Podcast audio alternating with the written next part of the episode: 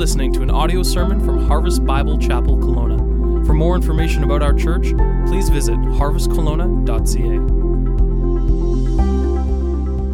And I, I just uh, want to once again say thank you. I've had uh, a good long history with your pastor, and uh, in the last four years, uh, we have walked uh, through a lot of times together. And I think he was the one that I first signed my note to him, your spiritual bodyguard, Pete. And have been the privilege of, of being a bodyguard for your pastor and seeing God work in such a beautiful way in his life and his family, and in a way that has made him a far more effective pastor than ever. I want to begin with two quotes this morning, which kind of um, even would refer to some of Meldon's history. The question is not, have you stood with the great, but have you sat with the broken? The question is not, have you stood with the great, but have you sat with the broken? In every pew sits a wounded soul. The second quote God does not waste pain. God does not waste pain. So, what I want to talk about this morning is the gratitude, or rather, the gratitude attitude from Deuteronomy chapter 8. And if you have your Bibles with you, you may want to turn to that. It's the fifth book in the Bible in the Old Testament, Deuteronomy chapter 8. And during the process of the sermon this morning, I will be reading all the way from verse 2 of chapter 8 through to verse 14 in three different sections because they will fit each of the points that we will be talking about. A little boy was asked to define salt from a salt shaker. Here was his answer Salt always spoils potatoes when it is left out. Salt always spoils potatoes when it is left out. With the same kind of negative definition, we could literally say gratitude is what always spoils life when it is left out. The gratitude attitude, which is not just one weekend a year. Principal Whyte of Edinburgh's New College prayed at mealtime this prayer O Lord, thou who hast endowed us with so many gifts, now grant us just one more a grateful heart. A grateful heart. The gratitude attitude, because all good things come from above. All good things come from above. Our health is a gift. Sleep is a gift.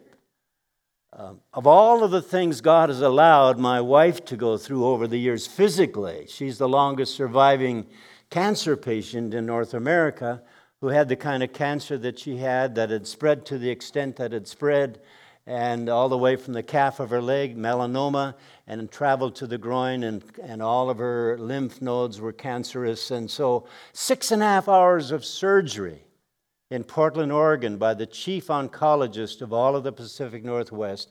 And when he finished, he phoned me up and he said, Peter, it was what I thought it would be. He had already told us, Shirley, you have the fastest spreading and the fastest killing kind of cancer. I don't know if I can help you, but I'm going to do my best. That's 44 years ago. And uh, she's symptom free today by the grace of God. But through all of that, God has just, in just two years ago, we just about lost her to a, a kidney stone that got, went uh, septic, which we used to call blood poison. Her whole system shut down. And so, but the one chronic challenge that she has faced all of her years, ever since birth, is insomnia.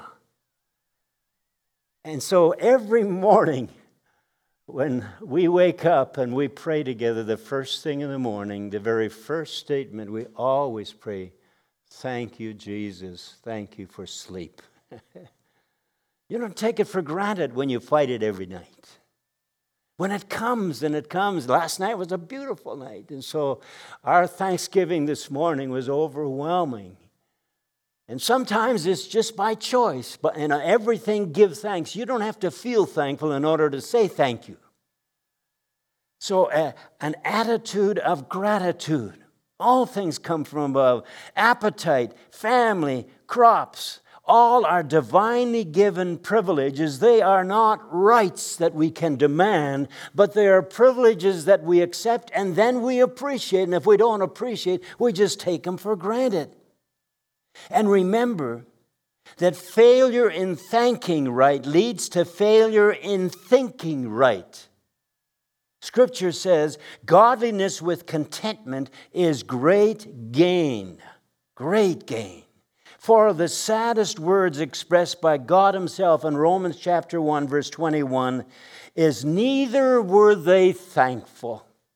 And remember what Jesus said to the 10 leprous beggars that he healed of their leprosy, and only one of the 10 came back to give thanks. And his question, Where are the nine? Where are the nine? Are we going to live like the nine and not be grateful, or are we going to live like the one and go back and say, Thank you? Say thank you.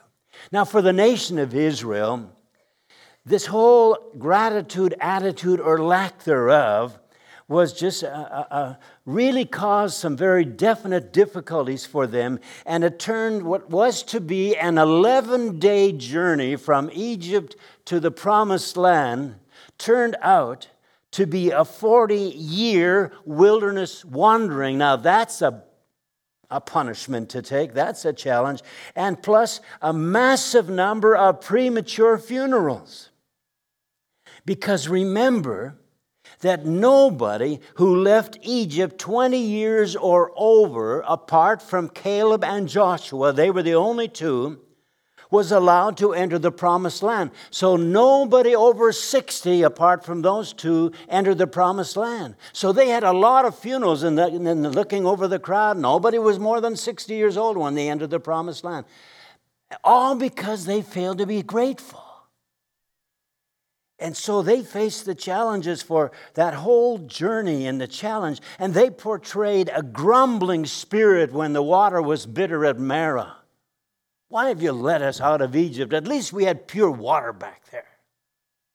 Not only a grumbling spirit, they had a demanding spirit. They, when the manna finally came, and they'd never seen manna before, this is a whole new menu. And it wasn't long, they got sick and tired of manna. And so they had a, a, real demanding spirit, and then with that, a dissatisfactory spirit. And they gave Moses and Aaron a real rough time. How would you like pastoring a group of people like that, a million and a half, journeying through that barren desert for 40 years, when they do nothing but complain and grumble? And by the way, that sounds rather contemporary, doesn't it? That's true of far too many churches. That's not only true of Christians, that's also true of the North American culture. We are constantly grumbling and complaining about something or another. Somebody has well said the greater the blessing, the greater the expectation.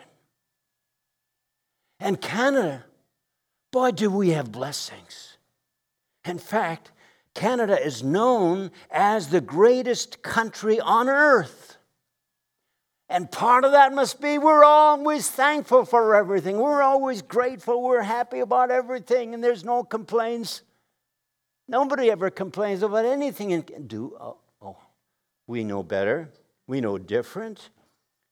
Our whole attitude still is give me more, give me higher wages, give me greater benefits. So, how much is enough? Just a little bit more. Just a little bit more. And by the way, if I don't get what I ask for, I'm going to go on strike and withhold my job, withhold my labor. And by the way, it's legal. You can do that. And so we have become a nation of complainers and a nation of grumblers. And then we get to Deuteronomy chapter 8. And they're now near the end of their wilderness journey. And Moses is having a teaching time, party with the pastor. And uh, he's teaching a whole new generation that had grown up largely in the wilderness. They had never known all of the benefits back in Egypt that, that mom and dad had. Whole new generation. And yet they were looking forward to the promised land because Moses talked about that as well. And his main theme in his teaching of this crowd is the theme of uh, obedience and gratitude. Obedience and gratitude. Obey and remember because thanksgiving forces you to look into the rearview mirror, doesn't it? What are we thankful for this past year? We're thankful for health, We're th- whatever it is. I feel sorry for atheists because they have nobody to thank. And when we stop and pause and give thanks, and so their rearview mirror was very real. And the, the subject he spoke on was the Egyptian deliverance and the wilderness discipline. The deliverance out of the slavery in Egypt and all of those uh, uh, 10 amazing miracles and walking through the Red Sea, man, with the history they had, you think they would be the most God fearing people because the only explanation for a miracle is of God. When my wife, God granted her, an, uh, she's a walking miracle all the time. She had a stroke in her eye. And we were on a cruise with our oldest son and his wife in Helsinki, Finland.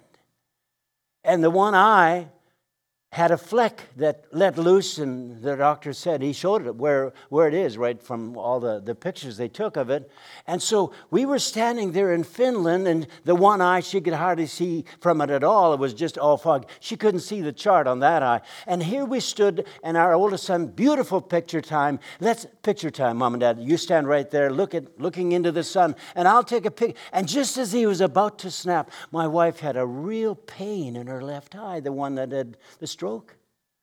And she thought, oh no. And she just about crumbled. And she told our son, Bevan, I've got a real pain in this eye. But he quickly took the picture, and then as she sat down for a while, and it wasn't long, the pain eased. So we kept on going and got back to the cruise ship. And she kind of decided to check in the mirror, and she put her hand over the good eye, and the cloud that had been in that left eye because of the stroke was gone. Was gone. I said, Well, I wonder what happened. Because they told us it's the first five seconds. She had the stroke in church during the middle of the sermon. So we decided to quit going to church because when you go to church, you get a stroke. So stay home. And then we found out most people die in bed, so you don't want to go to bed either. But uh, you know how that goes. But you know, when we got back home, she went back to the ophthalmologist and back to the optometrist, and they checked everything out. And she looked on the chart, and she could see as clearly in the left eye she could in the right eye. And the doc said, I don't know, this never happens. I have no explanation. I said, Could it have been a miracle? He said, Whatever. Well, that's kind of a weak answer. We knew it was a miracle. So God's a miracle working God. And Moses knew all he had to do is talk about walking through the Red Sea. Be part of that crowd, folks. And if that doesn't convince you of the sovereignty of God, and then to see all the Egyptian army drowned in that same water. And so, the Egyptian deliverance and the wilderness discipline, this is also a book of hope and prospect, the future victory in Canaan. And Jesus quoted frequently from the book of Deuteronomy. In fact, that seemed to be his favorite Old Testament book. So, Moses challenges them to be thankful for three things. Number one, be grateful for God's leading. Be grateful for God's leading. Let me read those uh, verses from chapter 8, verse 2 through 5. And I'll be reading from the Voice translation. It's a new English translation that I found very readable, very contemporary English, and it's not a paraphrase, it's a translation. So as you follow in your Bible, it'll be a little different from what I'm reading, but it's the same truth. So listen carefully. Remember how the eternal, your true God, led you through the wilderness these past 40 years. So they're getting to the end of the trip. He did this to humble you, to test you, to uncover your motivations, to see if you would obey his commands. He humbled you by making you hungry when there was no food in the desert. And then He fed you with manna, a food you and your ancestors had never even heard of. He did this. God did this. Why? Because he wanted you to understand that what he that what makes you truly alive is not the bread that you eat but following every word that comes from the word of the eternal one.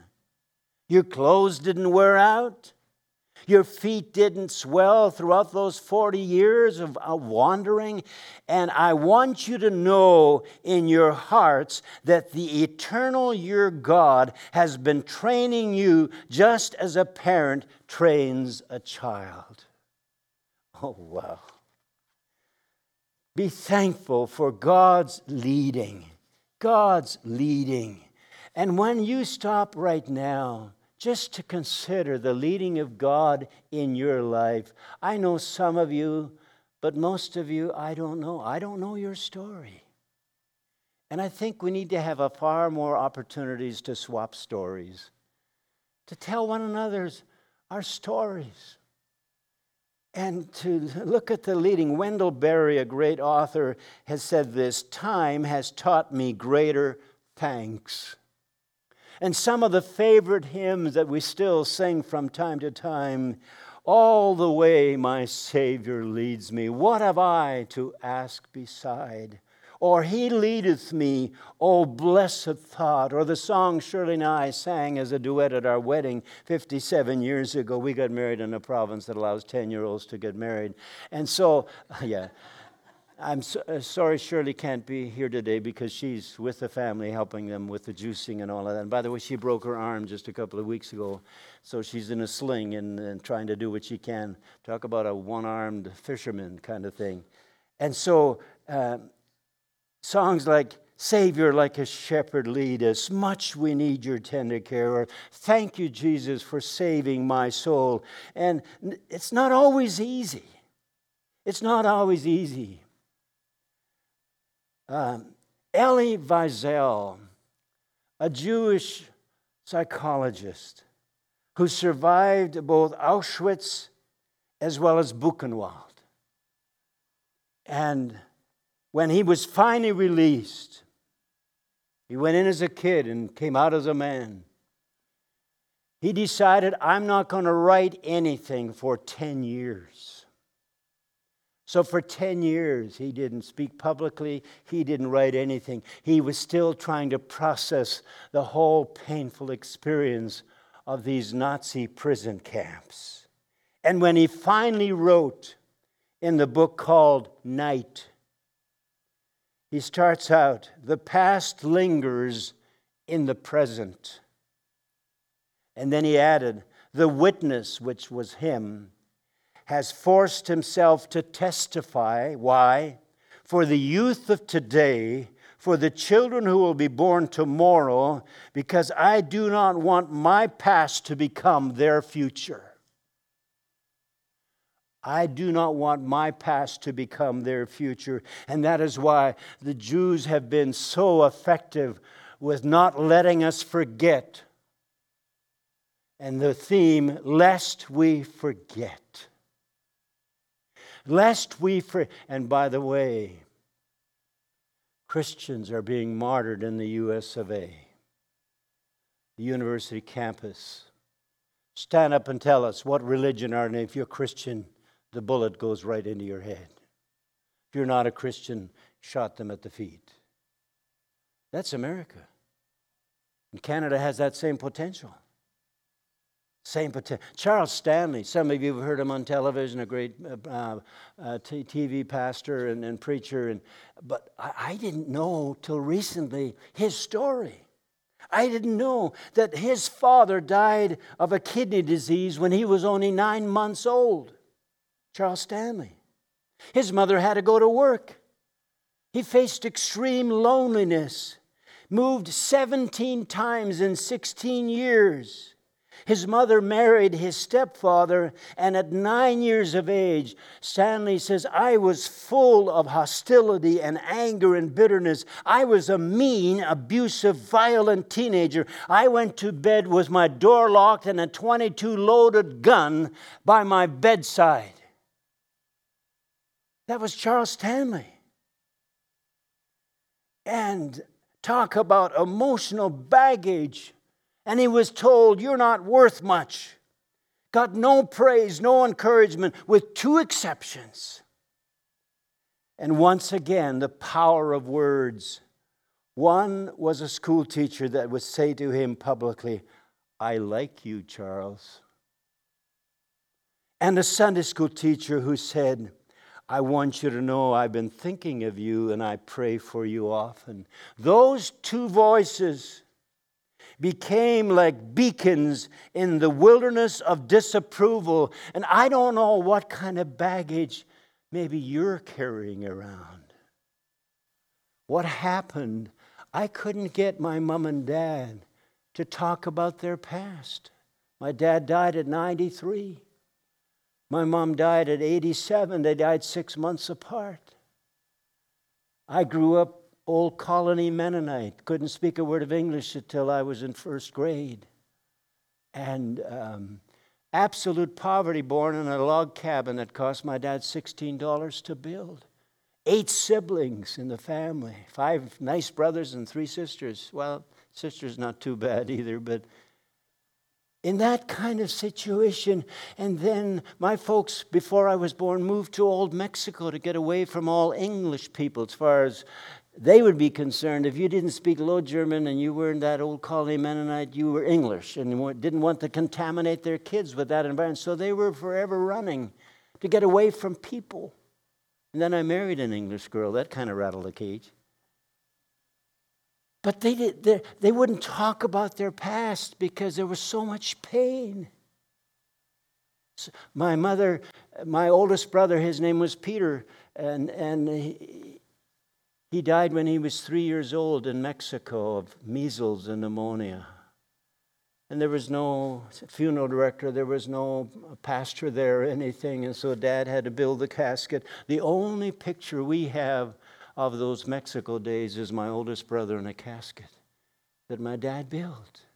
He had to dig the grave and they had to bury that little boy. Five months later, my grandpa my mother's dad died of a heart attack at the age of 50 in Mexico as well. So my mother had what we used to call a nervous breakdown. She didn't want to talk about her past. She didn't want to talk about it. And so to be grateful for God. So, what baggage are you carrying? It's a heavy load.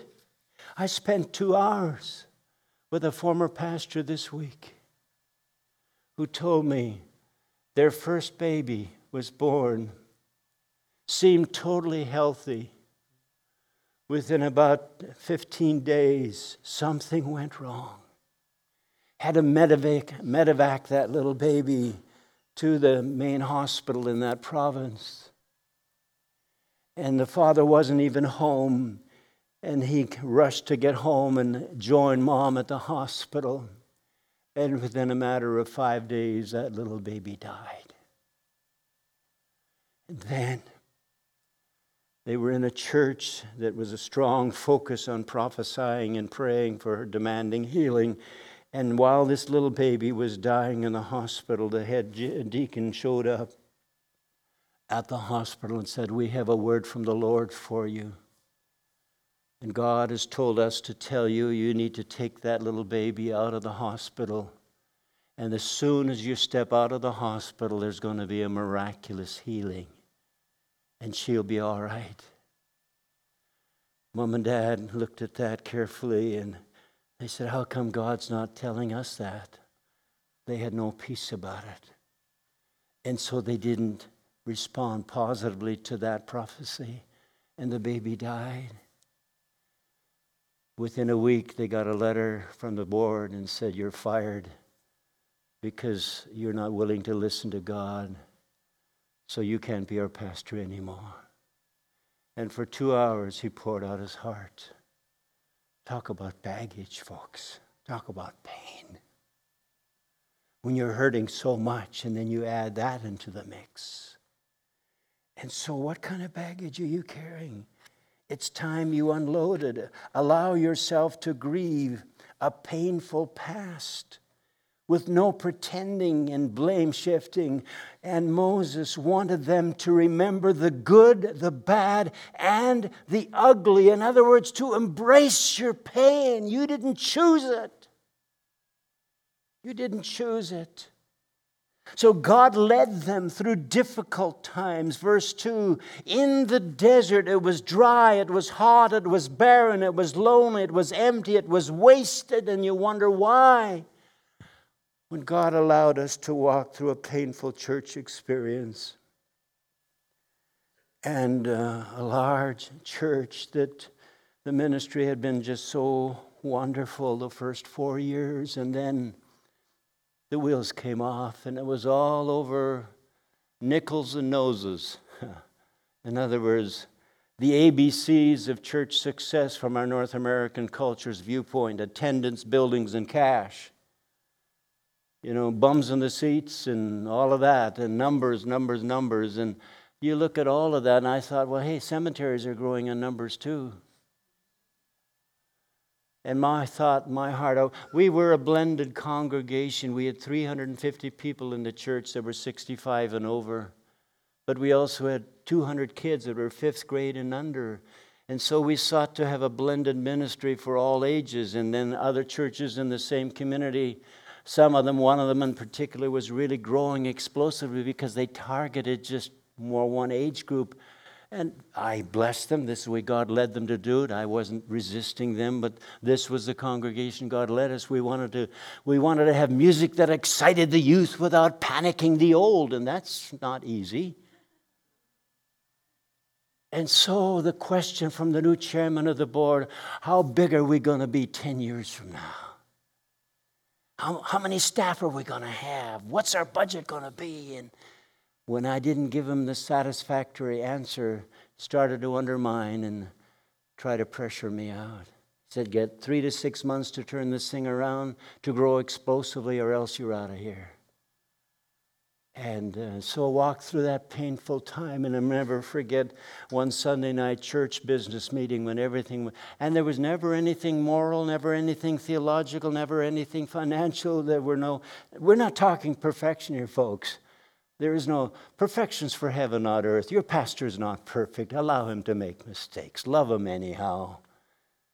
And, but he'll be repentant when he makes mistakes and deal with it.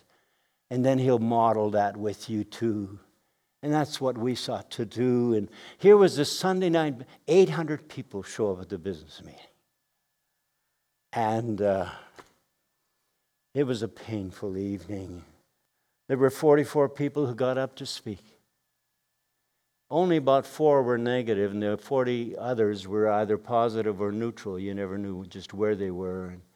And uh, we felt like we had been uh, publicly stripped and, and literally um, assassinated and betrayed. And our youngest son, who's six foot four, flew in from Toronto for, to be there with us for that evening. He phoned up one Thursday night and said, Mom and Dad, what are you doing? What are you doing Saturday evening? And Mom said, Why? He said, I'm flying in at my own expense. I want to be there with you. And he sat right in the front row between the two of us with his arms around both. He wanted to get up to speak, and I wouldn't let him because I'd heard a few were already thinking I'd flown him in as my bodyguard. Don't you touch my daddy, you know, that's kind of. Uh, and I said, Son, if I, when it was all over, I said, if I would have let you get up and speak, what would you have said? He said, Dad, I would have asked only one question. Do you know this man like I know him? And I would have sat down. Folks, give me that over a million bucks any day. But after that meeting was over, our daughter, who lives here in Kelowna with her husband, and they came down for the meeting. They were in the front row with us. Boy, talk about we have three sons that are all ordained pastors, and Bruce, our son in law, was also a pastor. And he'd get sick every Sunday morning and finally thought maybe God's trying to tell us something. So he became an electrician. So my wife says we have three ordained pastors in our family and one ordained electrician. And now a farmer because he couldn't do the electrical work anymore because of arthritis. But what a, what a godly example. We live right next door to them. You know, just this week, they've got chickens they raise as well, and they're at the farmer's market.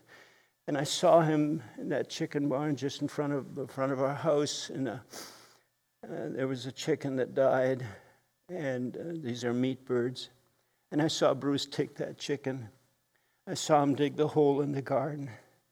I saw him put that chicken, and then he sat, he knelt there. He spent about five minutes praying over that dead chicken, knowing that this is what God's called me to do. And I want God to be honored through these chickens, so God, you keep them alive. I, I cried. And so we got back into the car and we decided to drive to Kelowna. We needed a little break, and so we didn't get here till two o'clock. This is where my wife grew up. Her parents are both buried here. And that night, as we tried to sleep, we couldn't sleep. And I, I started by praying, as we always do before we go to sleep. And I said, God, tonight I have a problem with you. I don't understand this. Is this the way you treat 40 faithful years of ministry to get blown out of the water when you're 60? Doesn't make sense. Didn't sleep a wink that night. The next morning, my wife and I got up and we took a walk in the, in the orchard where we picked the apples yesterday. And it all came back to me.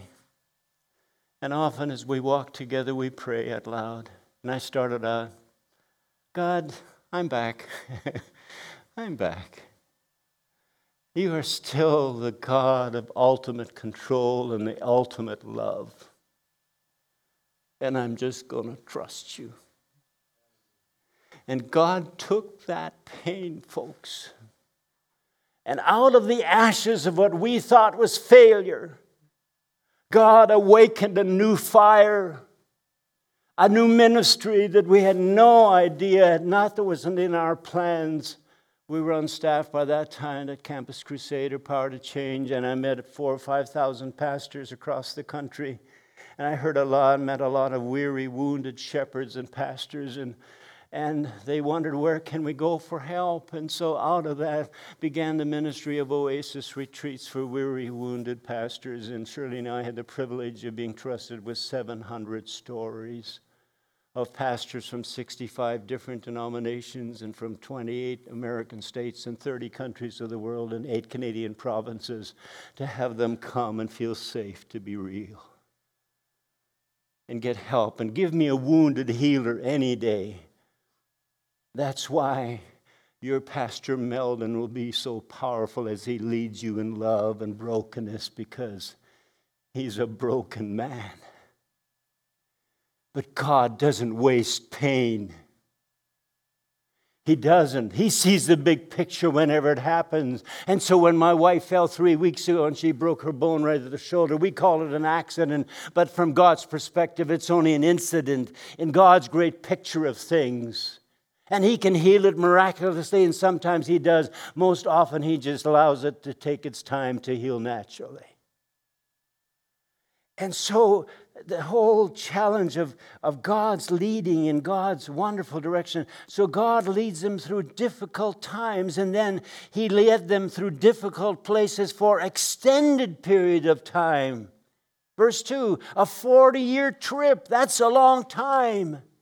Vance Havner, a great Bible teacher of years gone by, I've heard him at Moody Bible Institute and, and pastors' conferences, and, and he told us the story of his wife who was dying in the hospital with a disease he'd never even heard of. And for six months, he sat there by her bedside and he watched her shrivel up, and to the point he hardly recognized this is not the woman he married.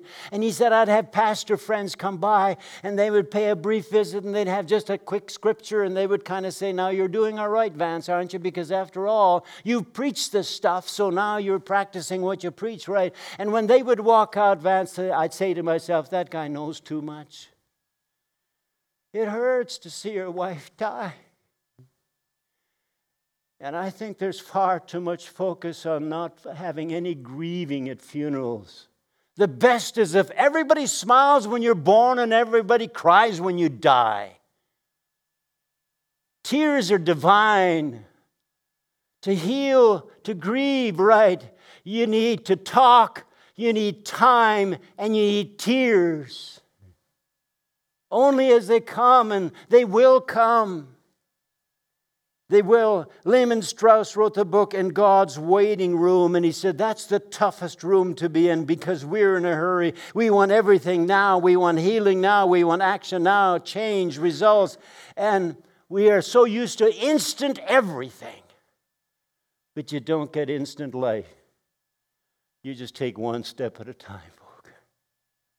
And there are times I get sick and tired of walking this way. I'd like to be like a kangaroo. And when we saw them in Australia, but if I would be jumping down the sidewalk in Kelowna like this, it wouldn't be long. Uh, there'd be a paddy wagon drop by, and, uh, and guys would pick me up and take me to a psych ward somewhere because you walk this way. You don't, you know, not human beings.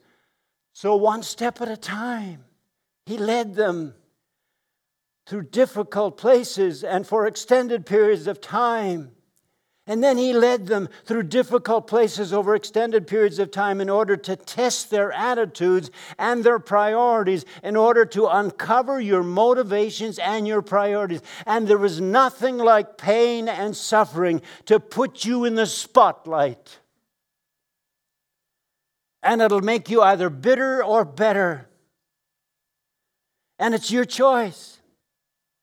And frankly, I meet a lot of bitter older people. I are one, not bitter. And I'm old. I'm 79, going on 40, soon to be 25, but that's another story. But thank God that God has given us His grace to never allow bitterness to take over. And a lot of these older people have never grieved their loss as well. Character development takes time, pain, and loss, and it leads to brokenness. And in Nahum chapter 1, verse 7, the Lord is good, a refuge in times of trouble. He cares for those who trust in Him, and He allows you to be as miserable as you want to be, but also to be gracious and tender and loving. So be thankful for God's leading. To be thankful for God's provision. Be thankful for God's provision. And I love these words, verse 6 through 10, again from the voice translation. So obey his commands, live as he has instructed, and fear him. The eternal God is bringing you into a good land. Now the Chamber of Commerce takes over a land with torrents of rushing water, with springs and underground streams flowing out into the valleys and the hills. It's a land of wheat and barley, of vines and fig trees and pomegranates, and land of oil rich olive trees and date honey. And by the way, they have just discovered oil in Israel, probably as a reserve greater than any oil reserve in the world, in the Golan Heights. Mm-hmm. God's promised to look after his people. In that land, you will always have plenty to eat. You won't lack anything. There's iron in the rocks, and you can dig copper from the hills. This is talking about BC, isn't it? You'll eat and be satisfied, and then you will humbly thank the eternal your God for the good land he has given you. Thank God for his. Folks, we are wealthy people. We're wealthy people. But are we grateful?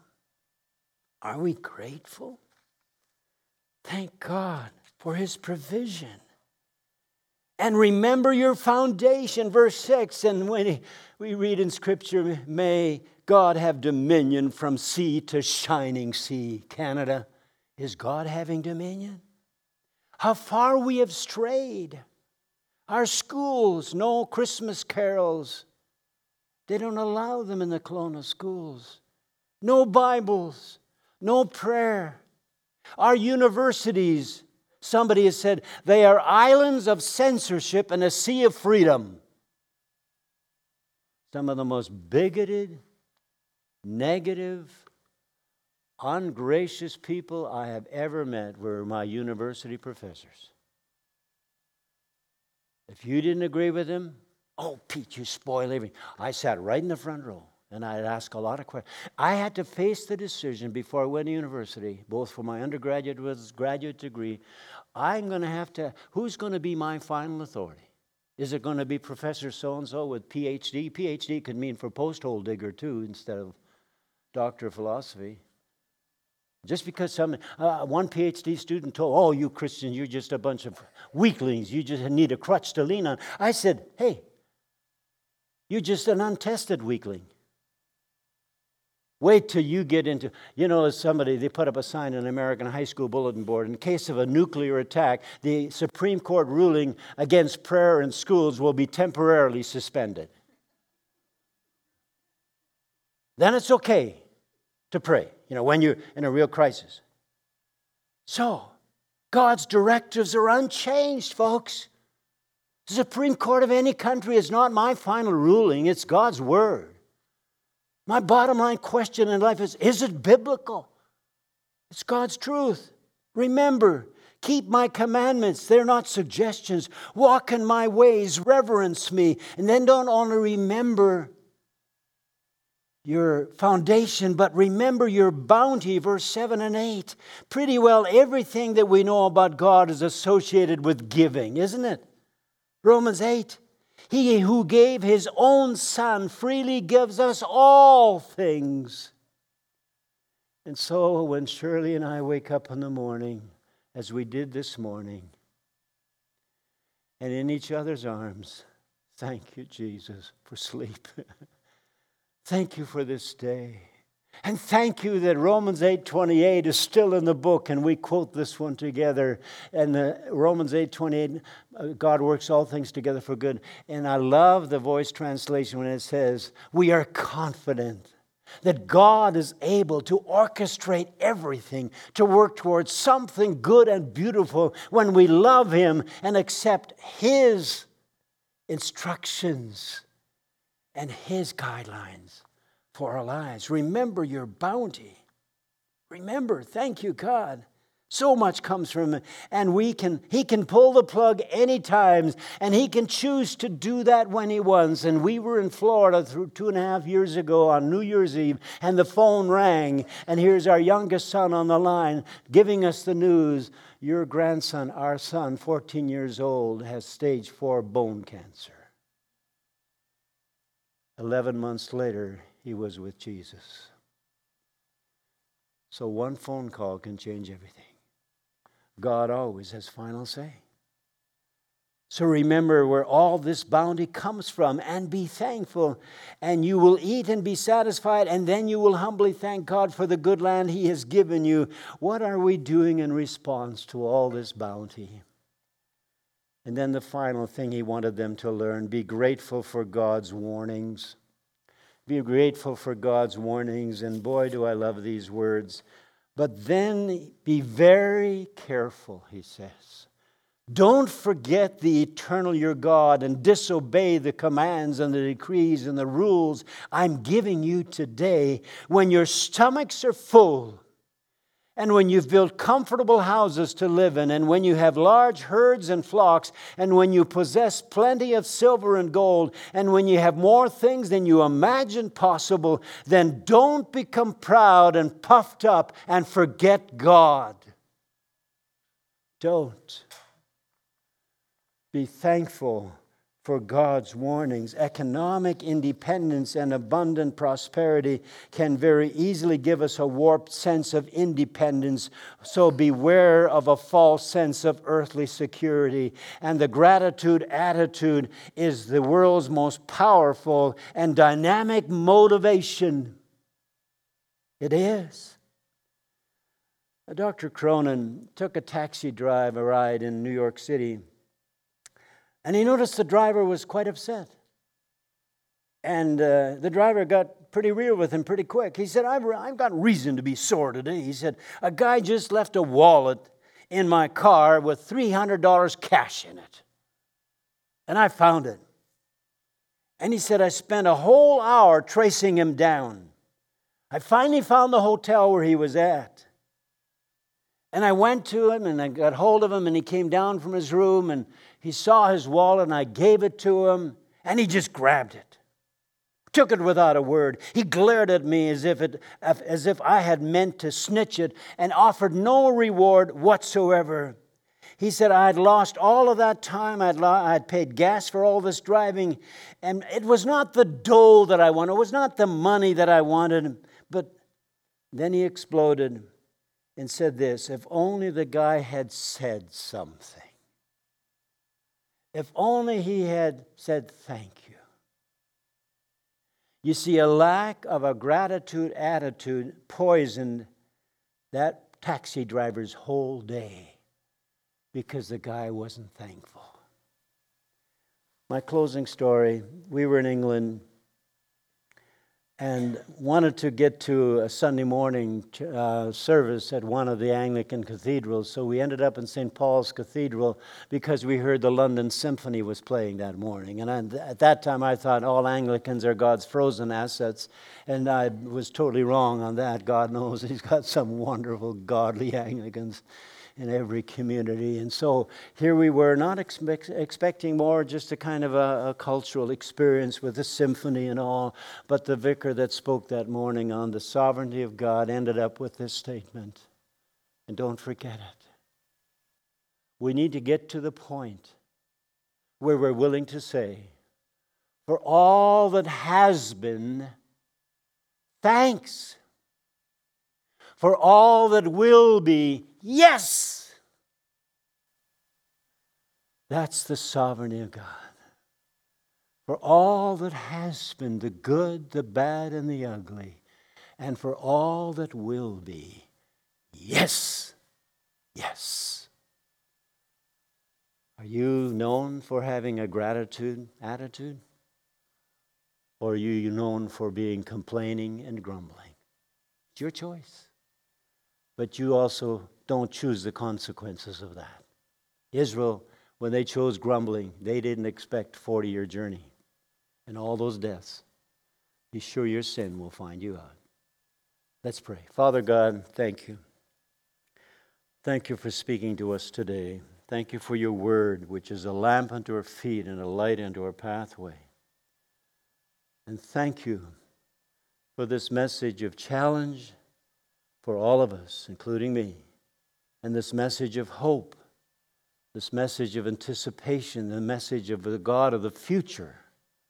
Even in all that's going on in our world, you are blessedly in control of all things, and we're so thankful.